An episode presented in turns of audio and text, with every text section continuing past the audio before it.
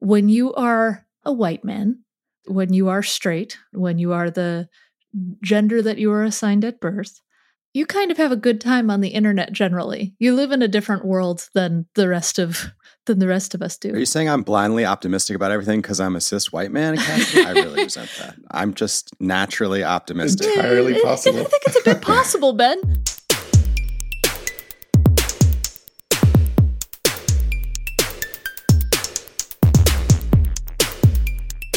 NVIDIA GTC is the global AI conference for developers, innovators, and creators who are passionate about how technology improves the world. Hear the latest groundbreaking work in AI, graphics, data science, and more through technical sessions and training, November 8th through 11th. Register for free at nvidia.com slash GTC.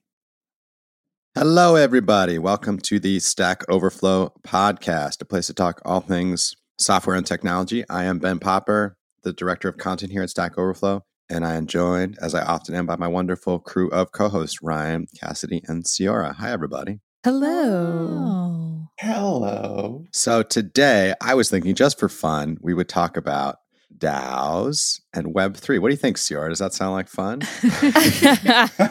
On the spot. I am going to just start off by saying, before I even answer that question, I think that I'm missing a baseline of like knowledge as far as the difference between all these like I guess decentralized things, right? Because I think a lot of times when we talk about these things like web3, crypto, NFTs, we kind of group them all together. And now I'm thinking to myself, I just it's so funny that we're talking about this. I just had a conversation with a bunch of people on Twitter about this whole thing and I realize a lot of people don't really know the difference, include myself included. Right. We just talk about them like we know what we're talking about, and maybe we really don't. That's my entire career.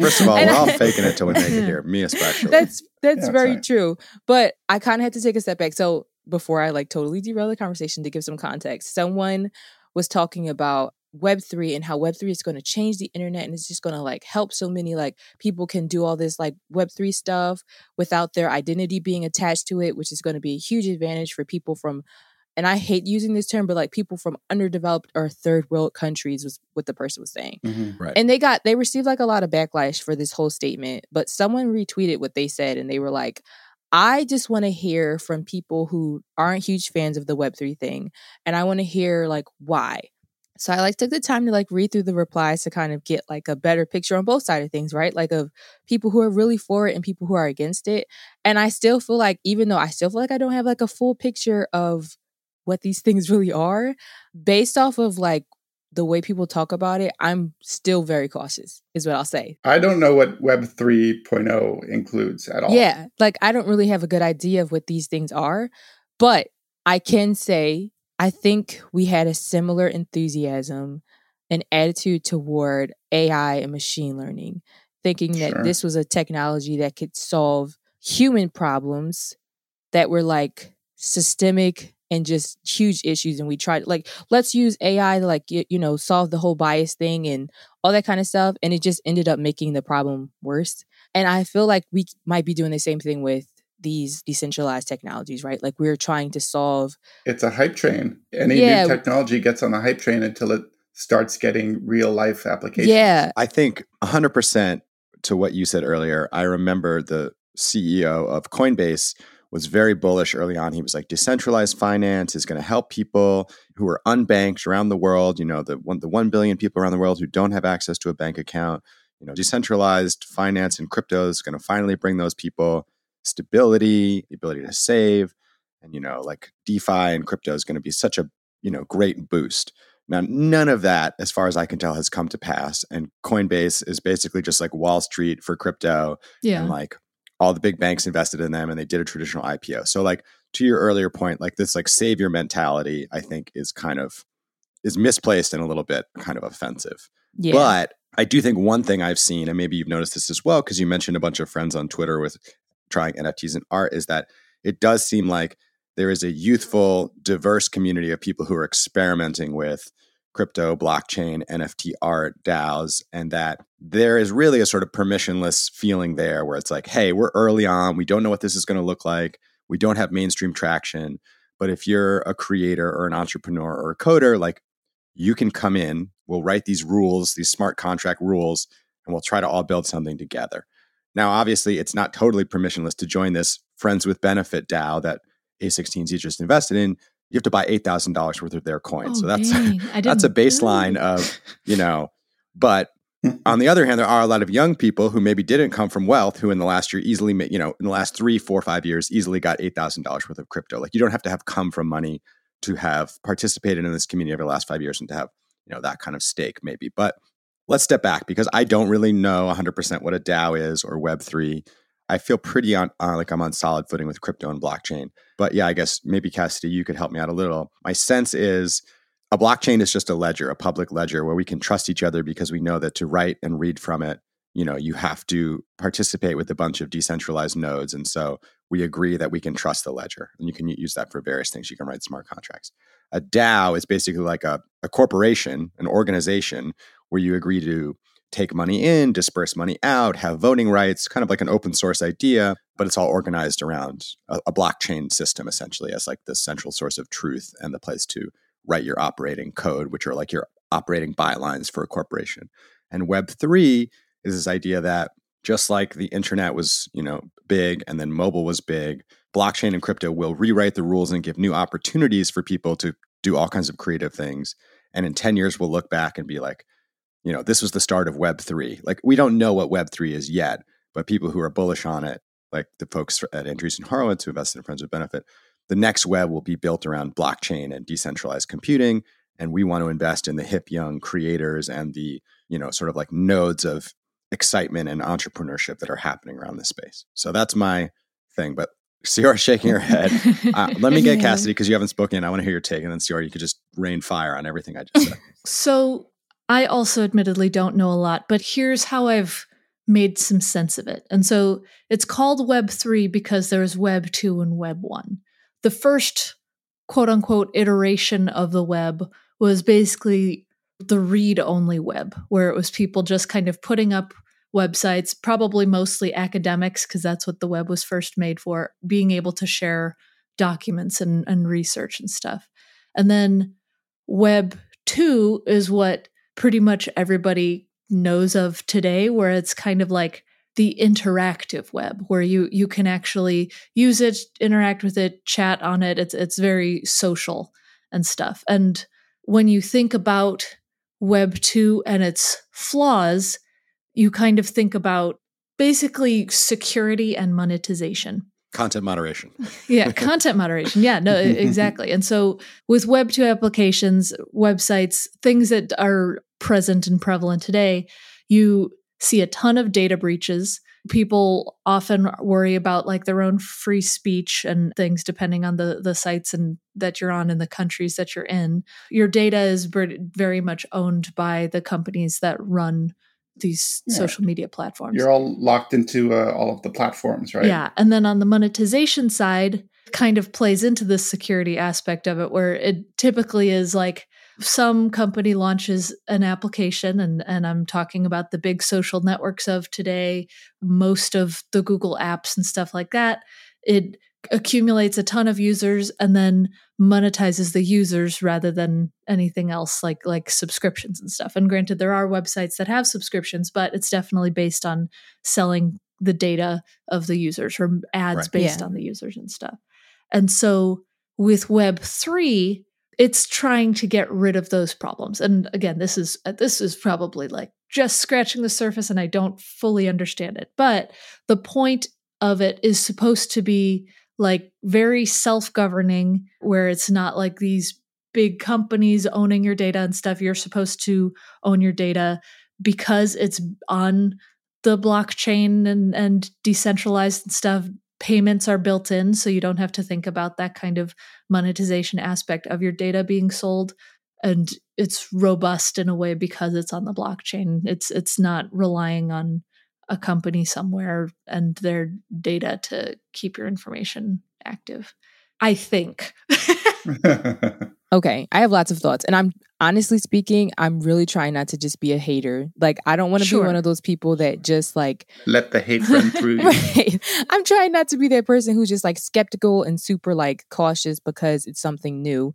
But at the same time, I do feel like if this is something that's supposed to be the next phase of the web, right? Something this big of a deal, I do think it deserves to be criticized Yeah, closely. I do. Like it's not just like it's not just something that's a side project or even a new product or something like that that's revolutionizing tech alone. We're talking about like totally redoing how the web works.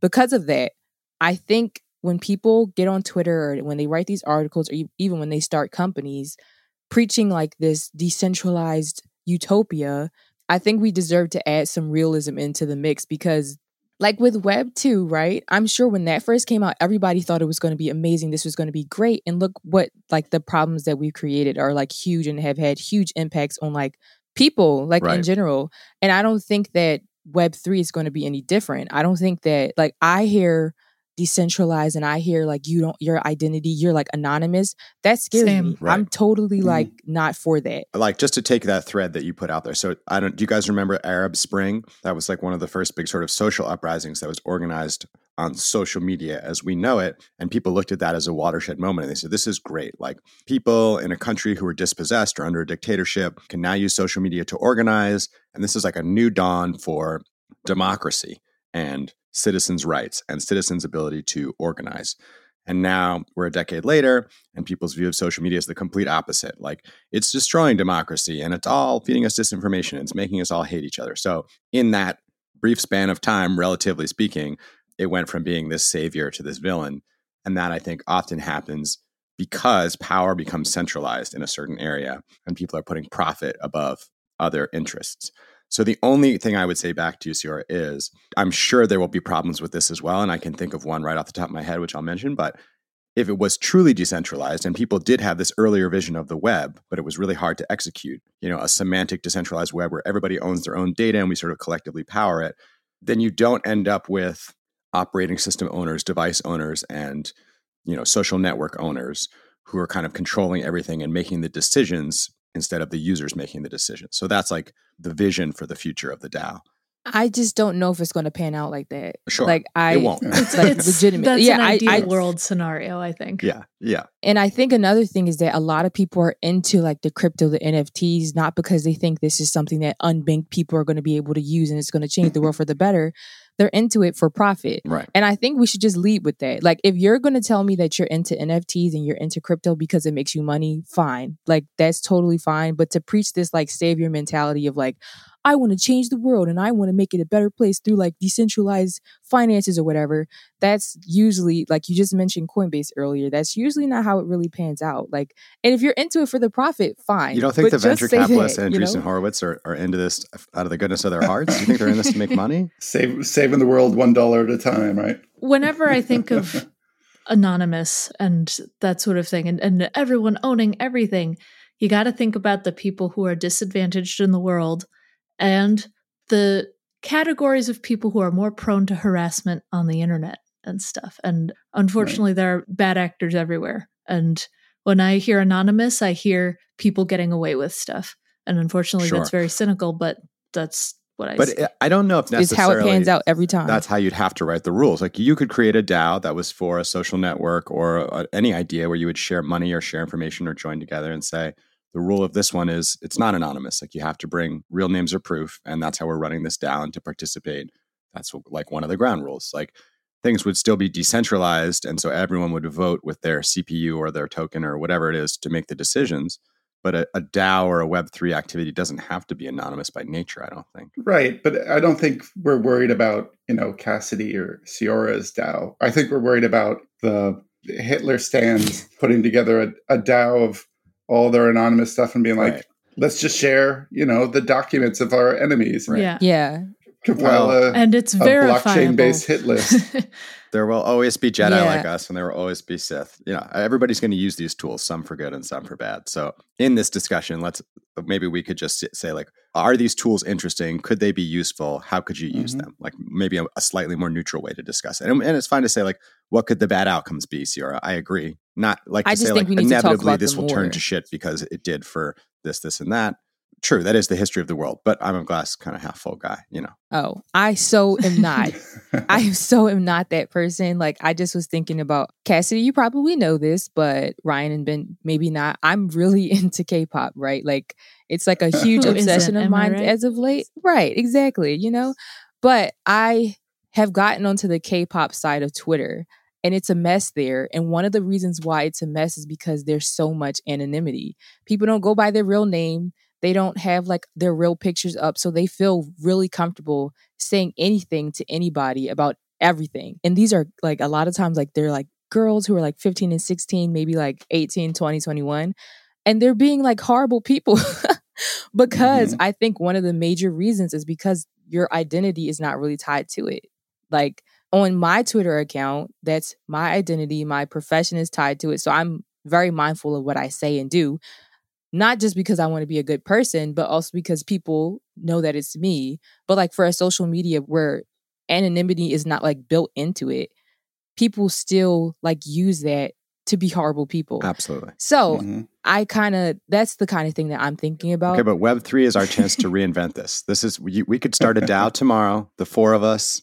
We could start soliciting new members. We could hand out tokens, and we could build a better social network that does not allow anonymity. I mean, that's like the vision of Web three. Is like, hey, we got some new tools. We got some new options for how you can build, govern, and monetize things. Like, build what you think is better. I mean, that's mm-hmm. like my would be, I guess, my rebuttal, my optimist's rebuttal. I mean, I, I'm definitely excited about the possibility of decentralization. I think people have tried a decentralized social networks with things like Mastodon, and it's Truth. Yeah, yeah, right. And it's uh, it's tough. It's tough getting like federating all the sources, and somebody still has to vet who gets in there, right?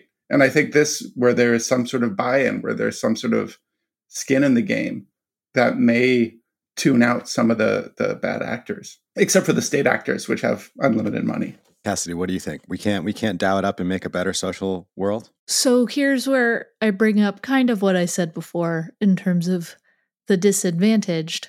If we make it a not anonymous, let's just say, unfortunately, I have seen enough of the world. Most people can be mostly decent, but people have their own worldviews and those clash with other people, and that happens. When you are not a white man, when you are straight, when you are the gender that you were assigned at birth, you kind of have a good time on the internet generally. You live in a different world than the rest of than the rest of us do. Are you saying I'm blindly optimistic about everything because I'm a cis white man? I really resent that. I'm just naturally optimistic. Entirely I- I- possible. I think it's a bit possible, Ben. Optimistic by Um, birth, but the- right? the- and and Crap. when you see certain people call things out and speak their minds and say something somewhat controversial, if you are a white man, you are probably gonna be totally fine saying those views and you won't get much flack for it. If you are not, you're gonna get flack for it. And if you do use real names and aren't like have your identity verified, then it's kind of exposing you in a, in a way. And and it could be something even as simple as there have been times where I've tweeted an opinion about a web framework and oh my gosh, I get Mhm. so many responses people being just like, "Well, actually that's not how that works." Or "Are you sure you know what you're talking about?" Right. And then my coworker, he'll post something incredibly similar and everyone will just agree with him. No one will question him. He has Right. hardly any responses and that that's just it. And we have around the same number of followers, around the same type of audience. And that's just how it is in our lives. And Yeah, so I I just again, this is me being a cynical person on the internet, I guess. No, no. We'll do a DAO from the ground level. We'll build it so like you have to pay more depending on your level of privilege. So I'll pay the most. I mean, Ryan and I will pay the I'm most just to get on board. Okay. like I would vote for reparations, but I don't control the federal government. But we can build the DAO however we like. So I'm just saying, like, That's I'm right. ready to try to build it better. I know for myself, one thing I always look at with anything is like the identity of the people who are in support and the identity of the people who are a little more cynical. And I feel like with Web3, DAOs, crypto, blockchain stuff in general, I feel like people who are usually of groups that are oppressed are the ones who are like, "Mm, I think we should think about this a little bit harder before we jump into this. And that to me says a lot. And even like the whole right. Cassie, you mentioned like who are the people who are in power, and those power structures usually transfer no matter what things are looking like. Like, no matter if we change the web, And a lot of times when we try to like solve these very human problems with technology, we end up just making the situation worse. And I don't see any convincing evidence yet that that's not going to be the case with Web3 or all this stuff. So that's why right. I'm very okay. cautious. I'm not going to like hate on anybody who wants to get involved in it. I think, you know, everyone has their, a right to do what they want to do. But I do kind of have to be like, mm, I don't know, right. you know. To do the research here, we should reach out to Friends with Benefits. It was interesting because in the investment thesis for Friends with Benefits, like part of what they were saying was talented engineers with just an internet connection can contribute to important blockchain projects regardless of their age, gender, location, pedigree, et cetera.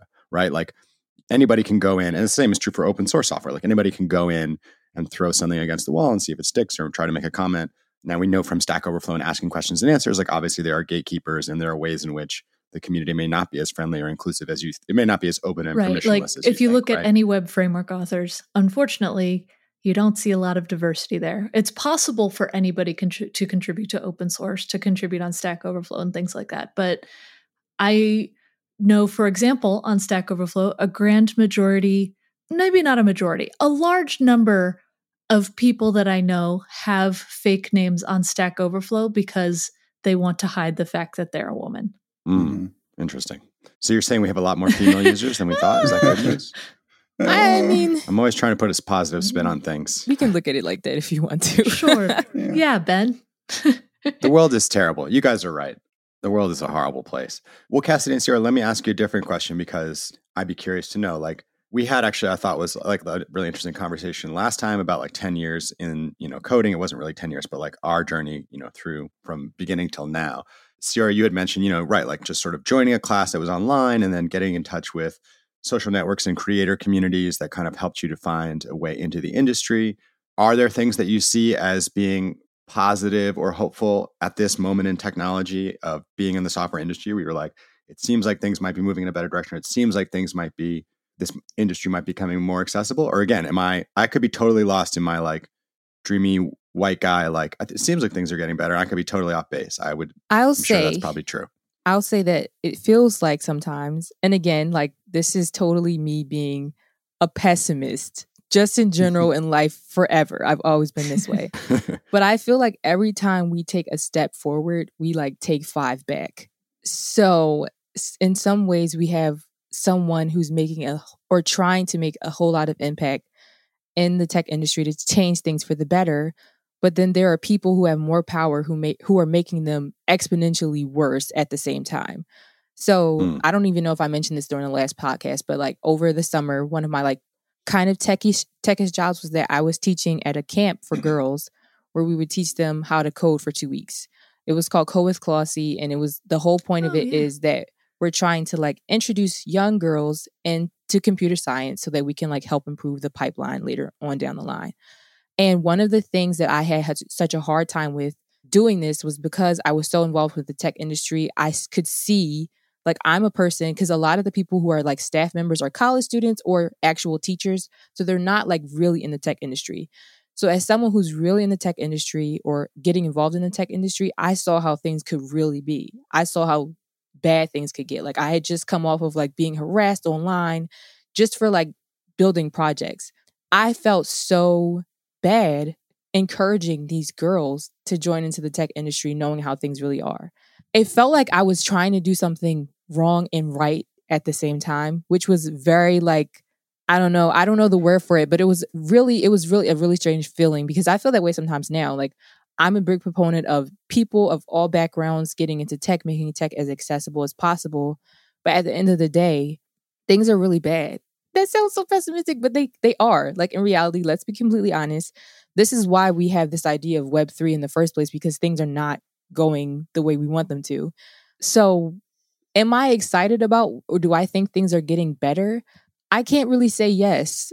I think that we're taking baby steps to making them better, but I think we're taking even bigger steps to making them worse. And this is something I, I think about a lot about my contribution to whether or not things are getting better or worse and how much that means in the grand scheme of things. Right. Sorry to take things in like a dark, you know. It's right. it's very true cuz like there are some things where like for example, I do think a lot of events in tech are so much better. Like if you talk to me six or seven years ago, there would not be a lot of conferences out there that even have a code of conduct or anything. And now you mm. can't get away with that. And so, like, luckily, there's been a lot of awareness around a lot of these problems, which is very true. But I've also been in that situation, Ceora, where I've been harassed on the internet so hard where I'm just like, why am I in this industry? Why am I encouraging people to get in this industry? This is yeah. awful. I want right. to quit. But then there's so many good opportunities where I see people literally turning their entire lives around because they're able to get a job in it. And so it's it's very much a double-edged sword. And I, I try to think on the positive side of things. And I would love for Web3 and, and this kind of stuff to solve a lot of those problems. I think that's great. But I think a lot of them are, first of all, human problems. You right. have to look at the mm-hmm. humans who are building this kind of technology. And there's a phrase that Kim Crayton says a lot where it's tech is not neutral or apolitical. You can build as much as you want to try to make it neutral and apolitical, but it always will be because humans are running it. And so, mm-hmm. yeah, there's there's so many pros and cons to this industry. And that that's why I always point to when I'm talking about like the decentralized technology as a whole. I always point to AI and machine learning because we thought as humans are the biased ones, let's let the computers make the decisions right. and there will be no bias. Everything will be perfect. But we keep seeing time and time again how this is just not true because if humans are building the technology, it's inherently going to be carry the bias of those humans who are building it. At some point, a human makes a decision. A human picks the set of images. Right. You know, exactly. once the machines are building the machines, it'll all be better. mm-hmm. Well, uh, just a small example of this that's that's very very real.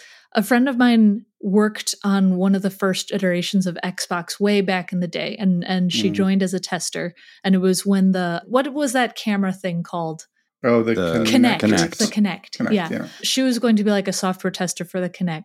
And she was the first woman and the first person of color on the team. And so she goes up to the Kinect. And first of all, it's not detecting her because of her skin. And it couldn't right. actually hear her voice activation stuff because like the fan was operating at the frequency of her higher voice and uh, than all of the men on the team who had been building it and stuff.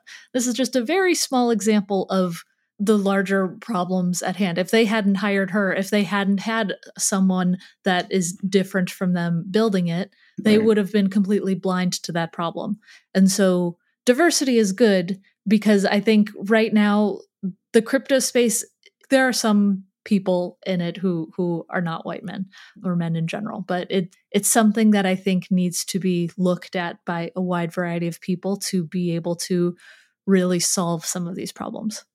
Tell me what you think of this because i'm curious like when i look out at government you know we said these are human problems you know these are problems of organization and society and structures. I mean, how do we like right the wrongs and, and build things for the future that would be better? Like, yeah, Cassidy and Ceora, like take take a good step forward and don't take a step back, or two steps forward for every one step back, as opposed to the opposite, something like that.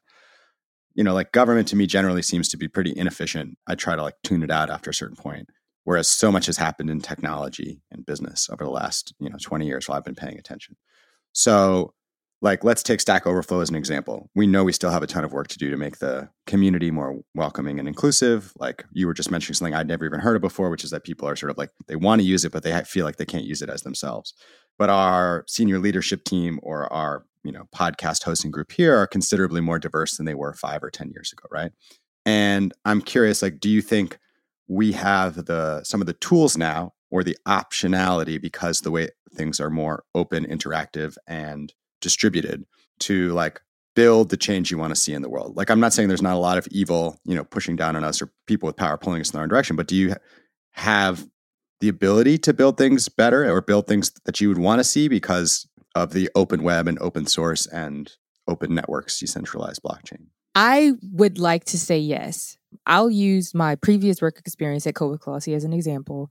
I think this is like a nonprofit organization that's trying to do really great things, right? Like they're trying to get young girls and like diverse girls. We had black girls, Asian girls, like we had people of all backgrounds from different places, different like economic backgrounds. And I think that's like a, a great thing that they're a great change they're trying to implement. But then, like, that's one company, first of all, out of the slew of like many that don't care at all about women in tech or diversity in tech.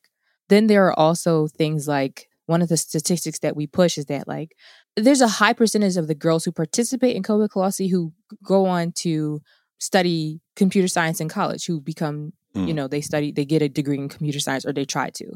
And that is a very hopeful statistic, but that doesn't factor in the girls who actually graduate with their CS degrees. Because if you think about the way I've seen the statistic pop up every now and then of how, like, a lot of women who enroll in these CS degree, like to get their CS degree, either change majors and things like that because of how bad things are in that phase of things, in that phase of the journey. I experienced that firsthand. Exactly, yeah, like, mm. exactly. And like you're yeah. one of the few who make it through, right? You're one of the few who actually push through and like get your degree and like go on to do great things. But there's this one company, Kode with Klossy, who's trying to do such great things, but that impact is probably a lot smaller than we would hope because of the way things work in college and then even further the way things work when you actually start to work in tech. So i think about these things again about like this company is trying to take five steps forward but because of the college world and because of the tech world in general it's like we're still 10 steps behind. So how far did we really get? Because having that organization is better than not right? Right. Like mm-hmm. but it's going to take a really long time to see real yeah. impact of these things. It's a, it's a bigger problem than tech. Right, exactly, right. exactly. If you look at like the CEOs and the leadership teams of a lot of companies, there's some companies including my own where we have particularly diverse teams, but look at the leadership team being just like, yes, we have this percentage of women, non-binary, people of color, etc. But the CEO, CTO, COO, etc. are are white men. And so great, you're you're starting to hire it, but like as you get higher up the chain, there are less and less because people don't want to deal with crap. It's something where you start to question after a point, like, do I really want to stick with this? Yeah. And I and that's that's definitely pessimistic of me, but as someone who did go through a computer science program multiple times i was the only girl in the classroom or, or one of a couple. Multiple times i was told i only got the job because i, I look the way i look. Multiple times mm. i was told that people went easy on me because of how i look. So on and so forth where i was just kind of like i know you're wrong i'm going to keep pushing forward. But i know a lot of people who were just like fine you know what? I'm i'm done with this and and left. Right. And i can't blame them because it's it's mm-hmm. that's how the world still is. I think it's it's important to encourage people to continue to get in the industry but it's also incredibly important to educate and have consequences for the people who don't understand the importance of it and who aren't willing to allow that change to happen. Right. It's just so interesting to me. This is more like a personal issue but I agree with everything you're saying, and I feel like it rings true. And I also recognize that I can't. I could try to be empathetic, but I can't share your perspective because I didn't have to go through that. I guess what's funny is I yeah I'm often I often think of myself as an optimistic person. Like I guess I keep trying to ask like, do you think we could build it better, or do you think we have the right tools? If I felt the way you did, I would just like go jump off a bridge. Like I, it's just so funny. Like I keep saying things are okay, you know, and you keep telling me, well, you don't really know, but like here's the truth. But it's like, but like mm-hmm. what then what motivates you? I mean, like Ceora, I'm so interested. Like if you really feel that way, like what's motivating you to get up and come on the podcast and go do your job and go teach these, you know, girls at this camp? Like if I really saw the world you the way you saw it, and I was like, my lived experience, like I can't imagine getting out of bed in the morning. There's there's a lot going on here, I, and I definitely like if you follow me on Twitter long enough, there have been times where I'm like, I don't know if I'm going to stick around, but there's a few things that do keep me around. And again, I just talked about how low impact all the diversity work we do is, and that sounds so horrible to say out loud because it's not really that true. Because if you impact a person's life in a way where they like are able to make a living wage and all that kind of good stuff, that's not really low impact, but on the grand scheme of things, that's how it feels sometimes. But despite me saying all that, there have been times where I gave a talk with my natural hair and someone sends me a tweet like, my daughter walked past the computer while I was watching you and she said, like, mom, she has hair just like me. That kind of stuff, really? Mm-hmm. Like, that is the kind of stuff that, like, literally makes me like, okay, maybe this isn't so bad. And then also at the same time, like I just said, like, things are really bad and it's also like where else am i going to go like on the Mm. days that are really bad where i can't even think about like those tweets that i get every now and then i'm Right. like there's not really anywhere else like because these are like we said these are like society problems right they're not necessarily like unique to tech so it doesn't really matter where i go i'm probably going to run into some of these issues to a certain degree so i'm just like i might as well stay here i've invested enough time and effort at this point like it, i might as well keep doing it it's almost like when you read a really bad book and you're like halfway through and you're like i might as well finish Yeah. it you know Tickets to Mars are also Sunk very cost expensive at this point. Yeah. Yeah. It's a gambler's fallacy. Yeah. I really just, again, there have been times where I'm like, I'm going to leave this industry and I'm done. But seeing people being able to change their lives because they've learned how to code and get opportunities that they never would have dreamed of, that honestly makes it worth it for me. Yeah. And and sometimes it's few and far between, and then sometimes when it rains it pours, and there's there's a ton of people doing it. But Right. being able to help people get to that point is probably my biggest motivator. Yeah, it's very fulfilling. That part of it really is. When you help someone like get a job where they're able to like, you know, take care of their family, pay off debt, things like Mhm. that. That is Mhm. actually like real impact right there. And I know I just said how it's like really not, but it is. I need to I need to redact that that part. It, it really is.